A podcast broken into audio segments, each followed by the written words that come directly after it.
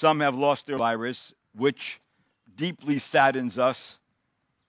Each week we have been, bar- been bom- have been bombarded with uh, medical information, some helpful, some very confusing. Doctors and researchers are working every day to find a vaccine that will work in order to inoculate people against this virus. And yet, that's a medical thing.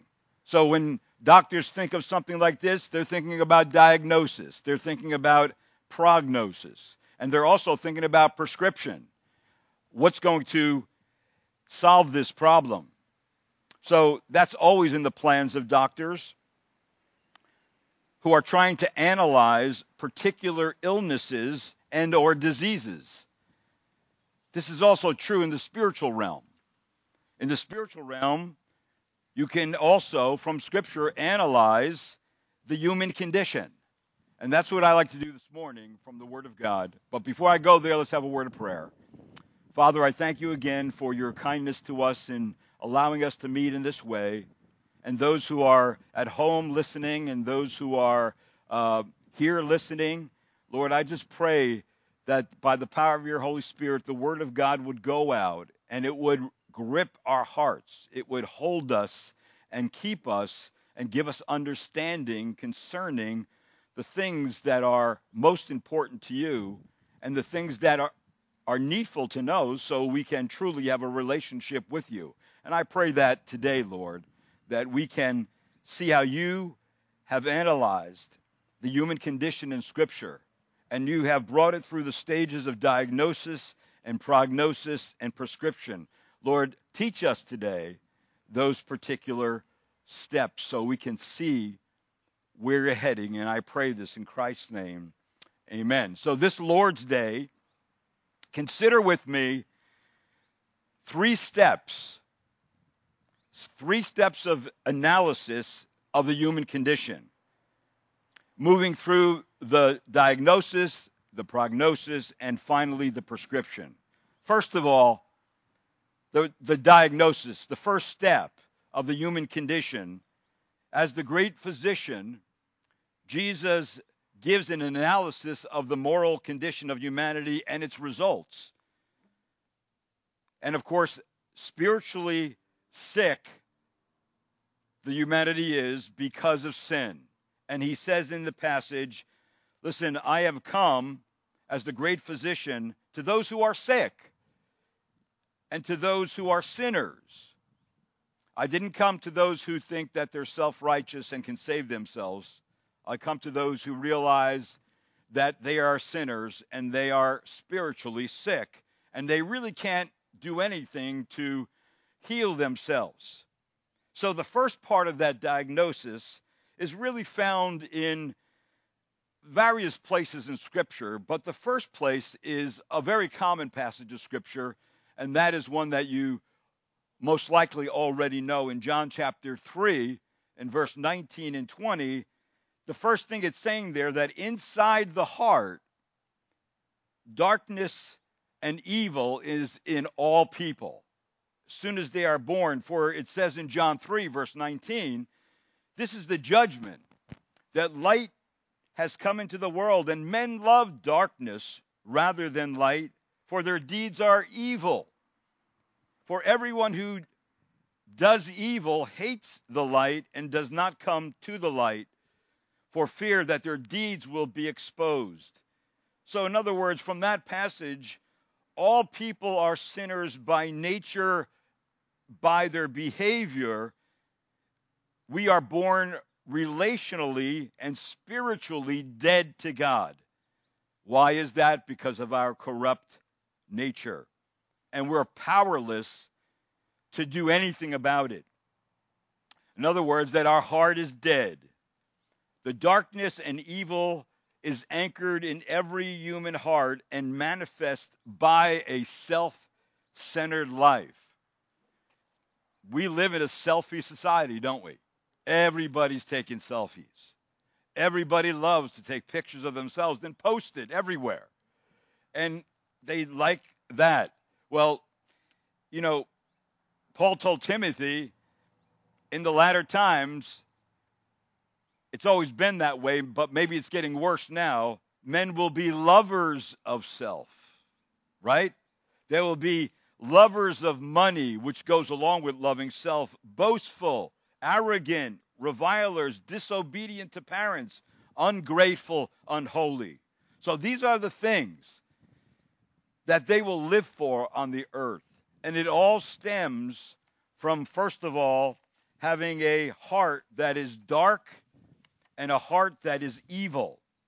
A second part of the pro- uh, diagnosis is that inside the heart, dirt and rottenness will be there also.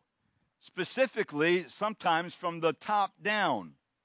And in our case, if you look in the Gospel of Mark, chapter 2, you'll find in chapter 2 and verse number 16 that the Lord is having a conversation with the scribes and the Pharisees that were that would of course were the religious leaders of the day. And he says in chapter 2 of Mark verse 16 when the scribes and Pharisees saw that he was eating with sinners and tax collectors they they took notice of this that Jesus was sitting down eating with people that were sinful that they were not like in fact a sinner for a Pharisee or for a religious leader is not only one who is not free from sin, but also who is not careful in observance of ceremonial duties. Unobservant and irreligious people living lives contrary, they thought, to the divine law. See, the Pharisees did not question Jesus directly in this passage, he was actually they were actually question, questioning his disciples. And most likely, they did not enter Levi's house, but waited outside because if they went inside, they thought they would make themselves dirty because of these sinners. And they addressed them as they came out of the house and said to his disciples in verse 16 of chapter 2, Why is he eating and drinking with tax collectors and sinners? Now, by the question. They were accusing Jesus of not shunning sinners as a rabbi should, as a teacher should. Instead, they thought Jesus was defiling himself and contaminating himself with the filth of these people. So the Pharisees and scribes considered themselves to be righteous men. Now remember, Jesus didn't come to save the righteous, right? He came to save the sinners. Now, obviously, obviously, they do not see themselves as sinners. These righteous men who do not see, they did not see any spiritually healing effects of Jesus' teaching that they needed in their life. Their blindness closed themselves off to the righteousness of God that saves because they established their own righteousness in the written law keeping and the oral law keeping. See, they, they, they saw themselves as strong, able, and spiritually healthy. And as far as they were, they were concerned, they were not sick and they did not need a physician. They did not see that their heart was dirty and their, their heart was blind and their heart was full of hypocrisy and their heart was full of lawlessness. In fact, it is clear it is inside the heart all these things reside in all of us. As it says in Matthew 23, Jesus gives the woe passages of Scripture to the spiritual leadership of the day. And he says in verse 25 of Matthew 23 Woe to you, scribes, Pharisees, hypocrites, for you clean the outside of the cup of the dish, but inside they are full of robbery and self indulgence. You blind Pharisees, first clean the inside of the cup, so that the outside may be clean also. Woe to you, scribes and Pharisees, hypocrites, for you are like whitewashed tombs, which on the outside appear beautiful, but on the inside they are full of dead men's bones and all uncleanness so you too outwardly appear as righteous men, but inwardly you are full of hypocrisy and lawlessness. Just to go, just as we read that, we're seeing that God looks inside the heart. He sees everything going on there. You, we can mask our behavior. We could mask and cover things by what we say and what we do and who we hang out with, but you can't fool the Lord. He knows who are righteous and who are not. And those who are righteous, He made them righteous. They didn't make themselves righteous. There's a third part of this diagnosis, and it's this that inside the heart is pure evil. In every one of our hearts. Now, some may manifest this in greater lengths than others. So, in other words, if you want to deal with evil, you must start right in the right place. You may ask, where is that? Right in your own heart. The evil that is in our own heart. Now, defilement is moral and spiritual, and it always involves the heart. The heart is the center of personality, where its will and its thoughts dwell. When the contents of the heart spill out into any situation, it spills out in words, it spills out in actions, it spills out in motive, but all that spills out, all of it defiles us. And what defiles a person is in their thoughts and words and actions, which are a product of their own heart. So scripture actually lists 12 sins in Mark chapter 7, verse 21 to 23. And these 12 sins are all born in the human heart and it appears in our thoughts, our words, and our deeds. If you look in your Bibles, in Mark chapter 7, in verse 21 through 23, you'll find that in the middle of verse 21, it says, Out of the heart proceeds evil thoughts, fornications, thefts, that's breaking the eighth commandment, murders, that's breaking the sixth commandment, adulteries, that break, that's breaking the seventh commandment. And of course, deeds of coveting. That's breaking the 10th commandment. And out of coveting comes what? Wickedness, as well as deceit, sensuality, envy, slander, pride, and foolishness. Now, all these, notice in verse 23, all these evil things proceed from within and defile the man. So, see, the heart is not only dirty inside, blind, full of hypocrisy and wickedness, but the heart is downright evil. What's really wrong with the world? Why can the world be such a miserable place to live sometimes? Why is there so much strife between nations and races, tribes and classes? Why do relationships tend to fray and fall apart. Jesus is actually saying to us, we are what's wrong. We are what's wrong because it all comes out of our heart. We have war in our heart. It's what comes out from the inside. It's the self centeredness of the human heart. It is sin. In fact, these evils that come from the heart is what makes us so unclean and what makes our society so unclean, what makes relationships so unclean, what makes a country so unclean is it comes from our heart. Some have defined evil as a lack of what ought to be present and is not. Let me repeat that. Some defined evil as a lack of what ought to be present but is not. For example, if a father abuses his child when he ought to love her, we call him evil because abuse is present and love is missing. when love ought to be present. So, this defining of evil is defined here in a relational way. And that's really important because that's where evil affects us the most in our relationships. In fact, I'd like you to take your Bibles real quick and turn to Luke chapter 13 because in Luke 13, there's an interesting situation uh,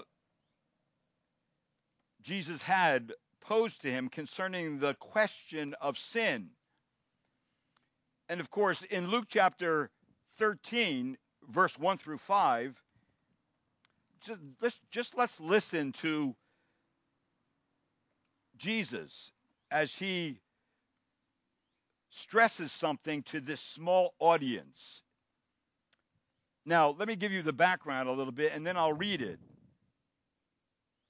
See, these people were wondering about the tragic event involving a tower that had fallen and killed 18 people.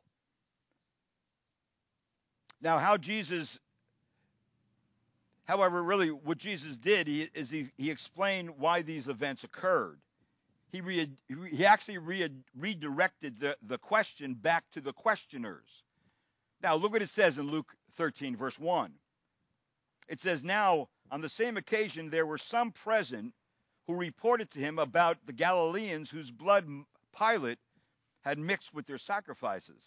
And Jesus said to them, do you suppose that these Galileans were greater sinners than all other Galileans because they suffered this faith?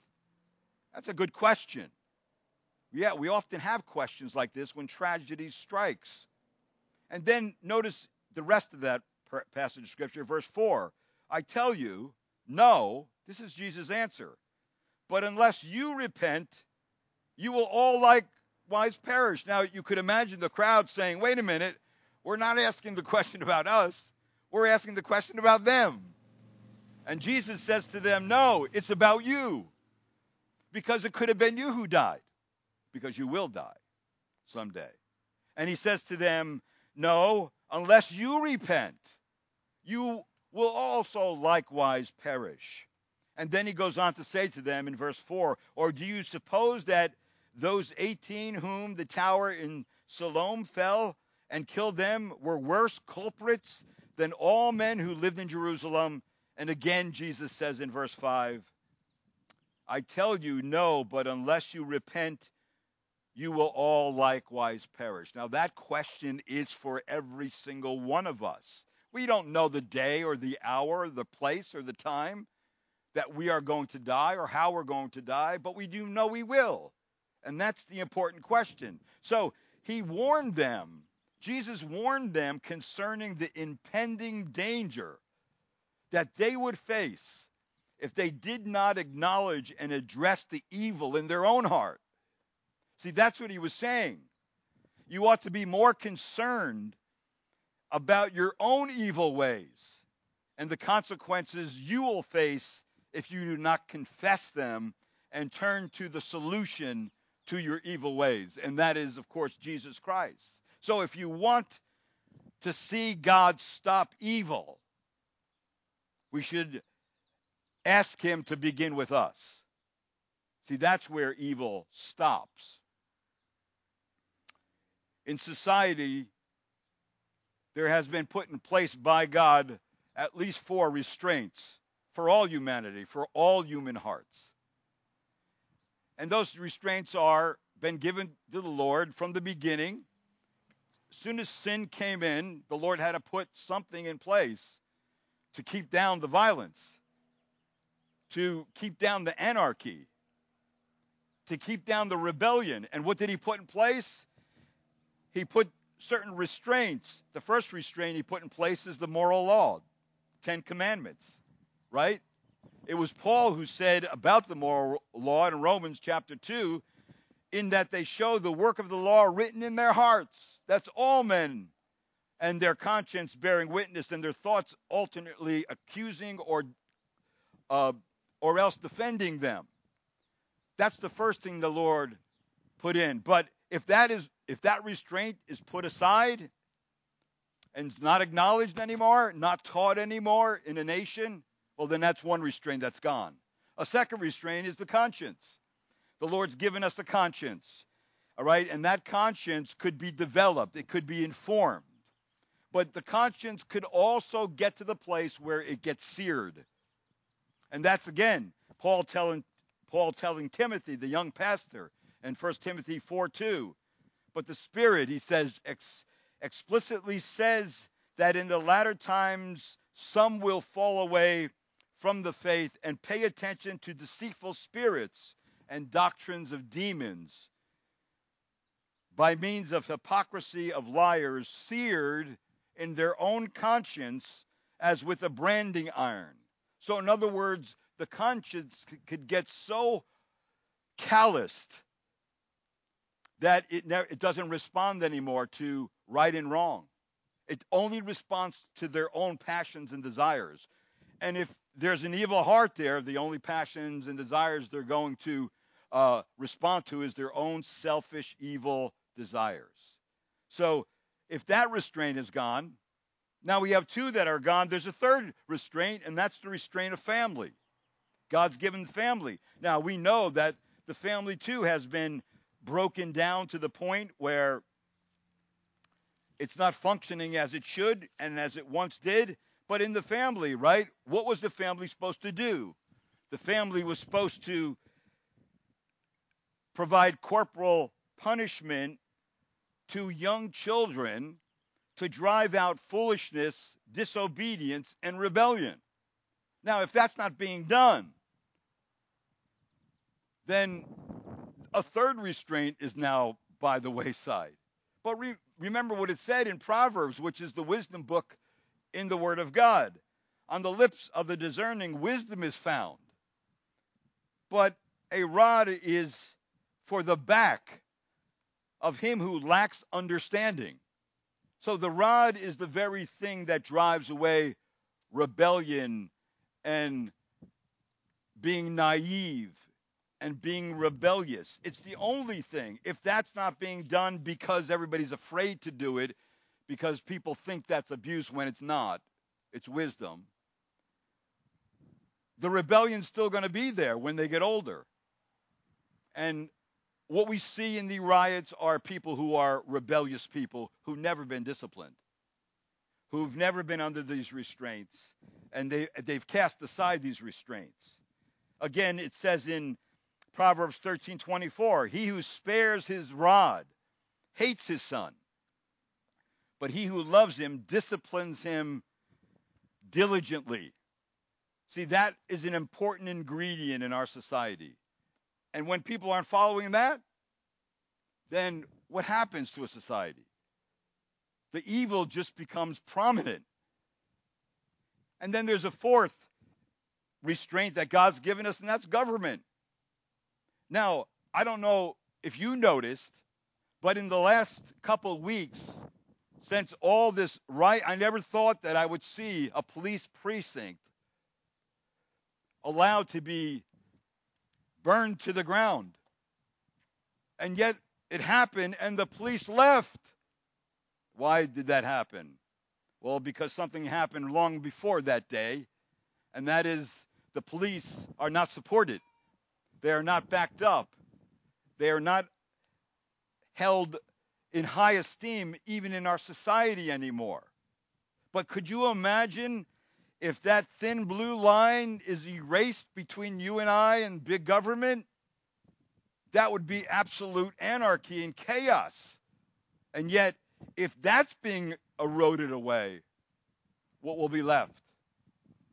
What will be left? How are we going to protect ourselves on a day-to-day basis. If they're when we call 911, no one shows up because they don't want to go to jail, they don't want to be sued, and big government doesn't have us, its people, uh, in mind anymore.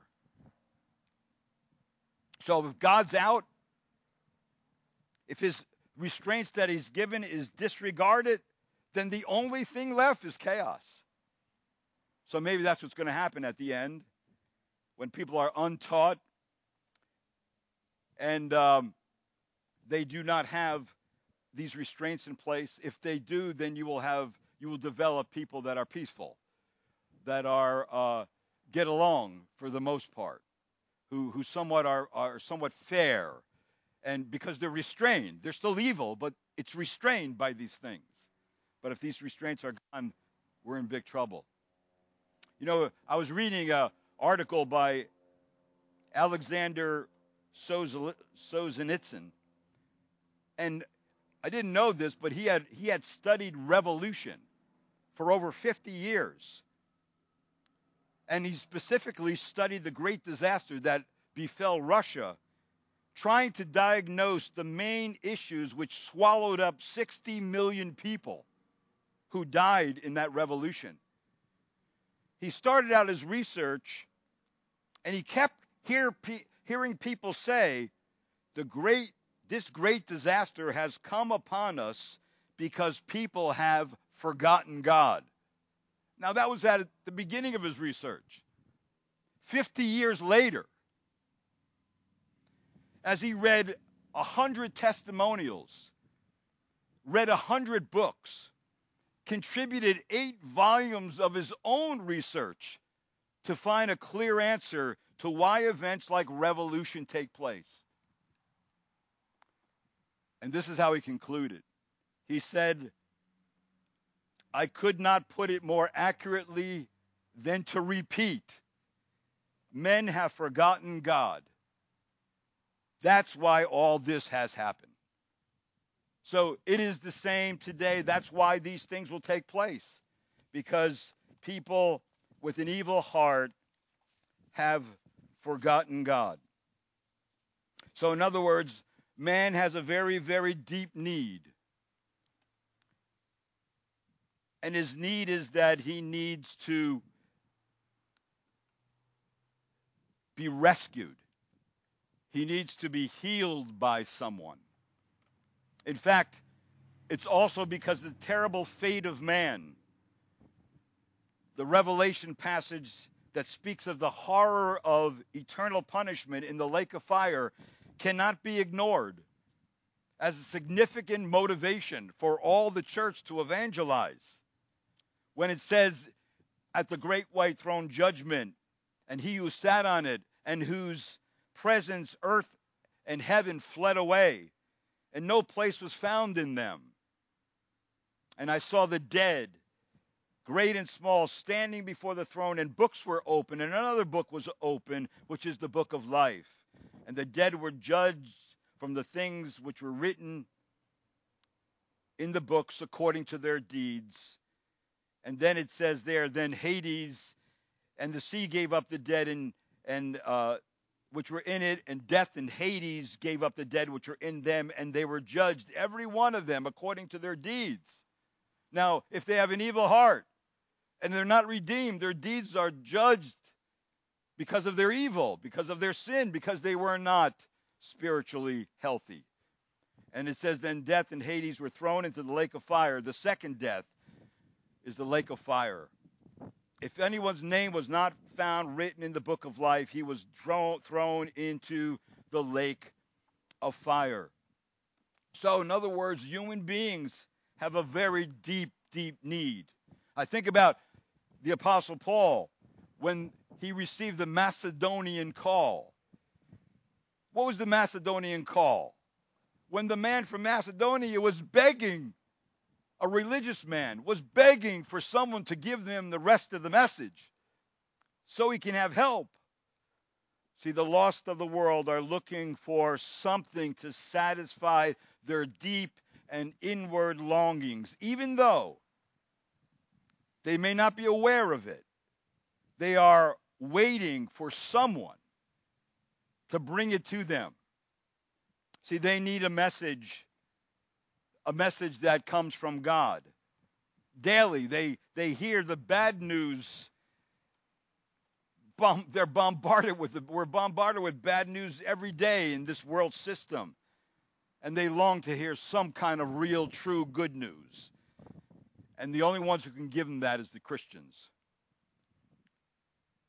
according to Ephesians 2, The unsaved person is separated from God. They're disobedient to God, living in hopeless despair, living under the burden of sin. He needs the liberating gospel of Jesus Christ.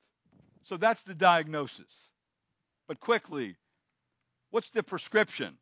I mean, what's what is what is the we saw the diagnosis, we saw the prognosis, and the prognosis was simply this that the heart is per, is permanently diseased. That's the prognosis.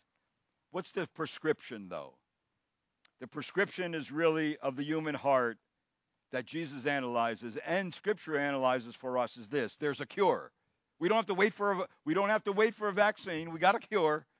It's it's been there in the word of God. And who is the cure? What is the cure? Jesus Christ is the cure. In fact, he is the cure in this way that Jesus presented himself as the only cure for the morally sick and dying world to remedy eternal death. That is, a relational separation from God forever is eternal life. And where does eternal life come from? It comes from Christ. It says in 1 John 5:13, "These things I've written unto you who believe in the name of the Son of God, that you may know you have eternal life." It is good to know you have eternal life and to know it now while you're alive, while you have a sound mind. It's good to know it. But you know what? Sometimes there's only one path to a top of a mountain. Sometimes there's only one answer to a problem. Sometimes there is only one cure to a disease. In this case, a sinner before a holy God, there is only one way to come to God. For Jesus himself says, I am the way and the truth and the life. No one comes to the Father but through me. So people have a bad heart. They have a bad record before God. They need to hear about the demonstration of Christ's love toward them as an ungodly sinner. Believers in Jesus Christ are his ambassadors, sent to proclaim the message of God to reconcile sinners to himself. And you don't have to reconcile friends, you have to reconcile enemies. So all sinners are enemies of God until until they believe in Christ. Now they're a friend of God. I say to people, don't you want to be a friend of God? The God who created the heaven and the earth. The God who created this blue sky and this hydrological system called clouds that bring the rain in due season and waters the grass and our crops so we can eat. That God, Jesus Christ, is the creator. And there was nothing that is created that has not been created by him. John chapter 1. And he is our Savior also. He came to die in the place of sinners. See, Christ compels, his love compels people to give witness to the saving knowledge of Jesus Christ. When the love of Christ and the joy of salvation are experienced, the desire that floods someone who becomes a Christian is that others would experience the same thing they experience. That's the motivation. I want others to be saved. So do you. You want others to be saved. So Jesus also tells us Jesus prescribed, prescribed himself as the only medication to take in order to be cured and have eternal life. Medication for life eternal costs us nothing. It is a free gift from God to us, freely dispersed by his dispensary by the grace of God. Paul told us this in Ephesians For by grace you have been saved through faith, and then not of yourselves. It is a gift of God, not a result of works, so that no one may boast.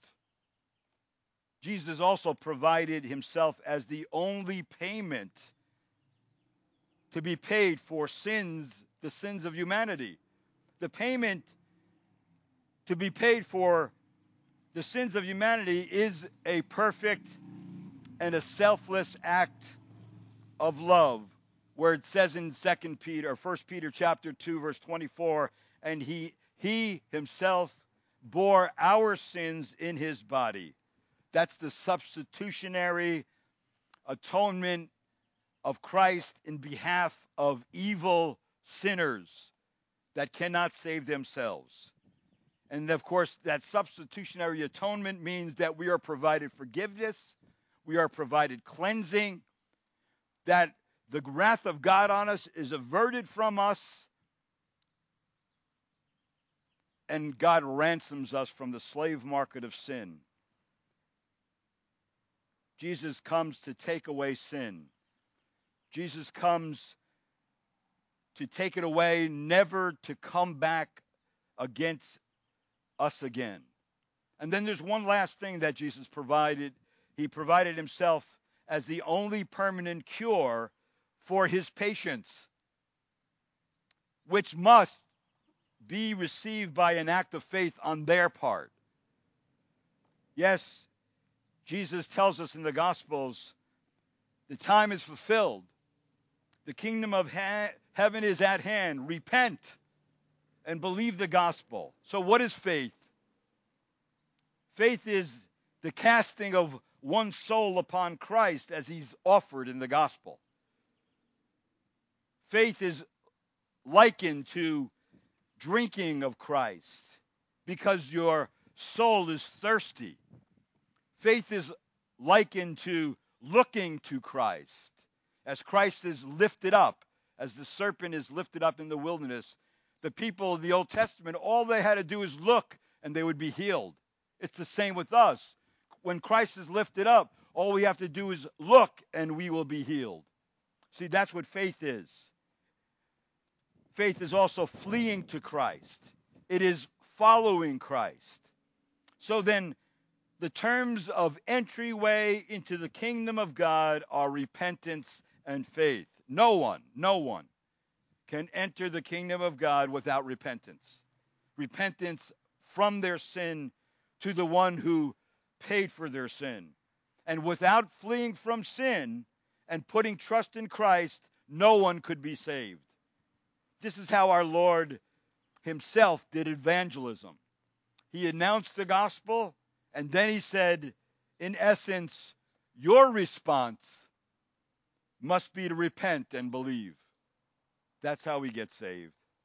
And once Jesus' payment for sin is received by faith, well, then one has a, pro- a positive prognosis he's assured. That person is assured and of healing. They're assured of cleansing of an evil heart. They're assured of now being really righteous before God because Christ's righteousness is on their account, not their own. So the prognosis is actually described in such passages as in Ezekiel 36. Moreover, it says, I will give you a new heart and a new spirit within you, and I will remove the heart of stone from your flesh and give you a heart of flesh that's moldable and pliable to my will and my word. I will put my spirit within you and cause you to walk in my statutes, statutes and you will be careful to observe my ordinances. See, that's what it says in the Word of God to those who are healed. They're new. Jesus Christ alone has provided atonement for sins. An individual either comes to Christ or rejects him. There is no middle ground. There is no second chance. God's grace of the gift of salvation must result in positive change in the believer's behavior. Believers should make progress once becoming a believer in dealing with their anger, in dealing with their hatred, in dealing with their hypocrisy, in dealing with their covetousness, in dealing with their envy, in dealing with their slander. Everything becomes new. And not only that, but God gives us the ability to have unity. Unity between all tribes and nations and races.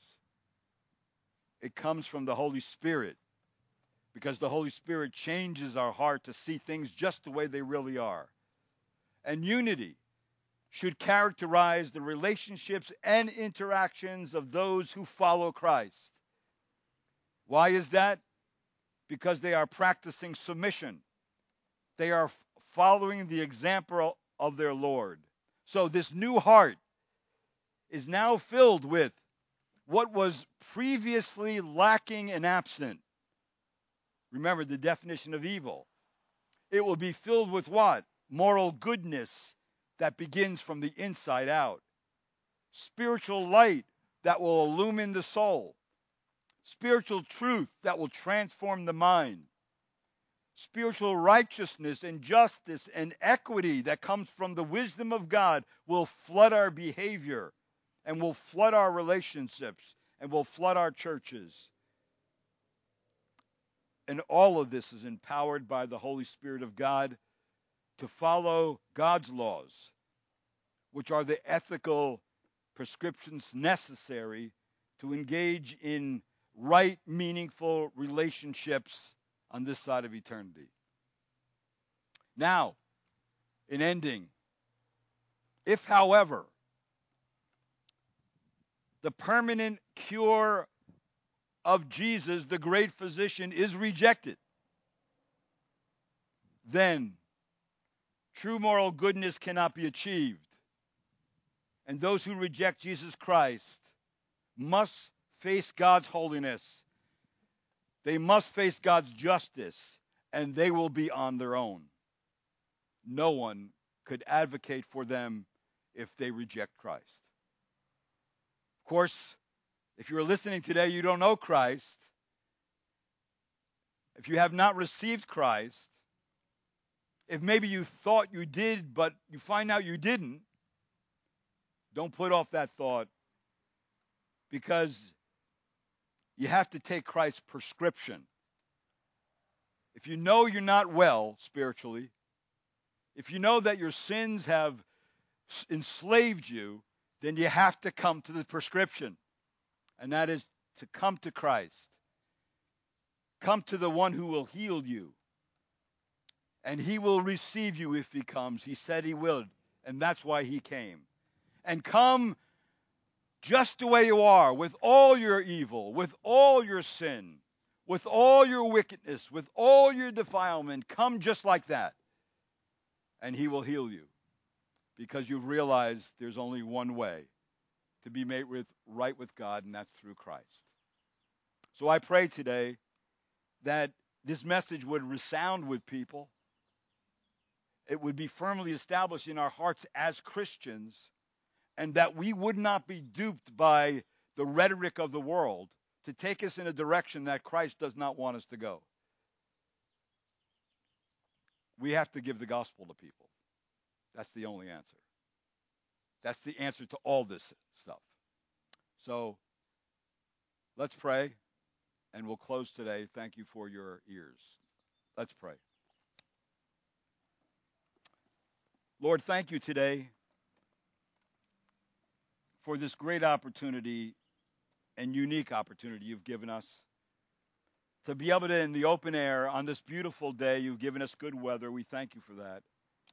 And Lord, you've given us a good word from the Word of God to strengthen our hearts, possibly to rebuke us because of our own selfishness. And Lord, even to those who heard and have not really trusted you as Lord and Savior, today they'd come in repentance and faith and they would be healed in, because they believe in Christ, because they want to follow Christ, because they want to look unto Christ. And I pray, Lord, you would take this message and you would use it for the glory and the honor and the exaltation of your name, that your name would go to the ends of the earth. And Lord, we thank you for the media's that you allowed us to use to be able to get the truth out. And I pray, Lord, use it to get to that person we don't even know, the person that is in their room alone and has listened to the message.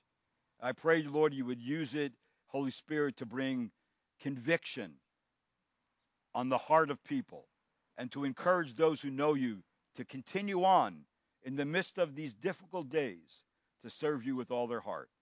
And I pray this in Christ's name. Amen. Thank you.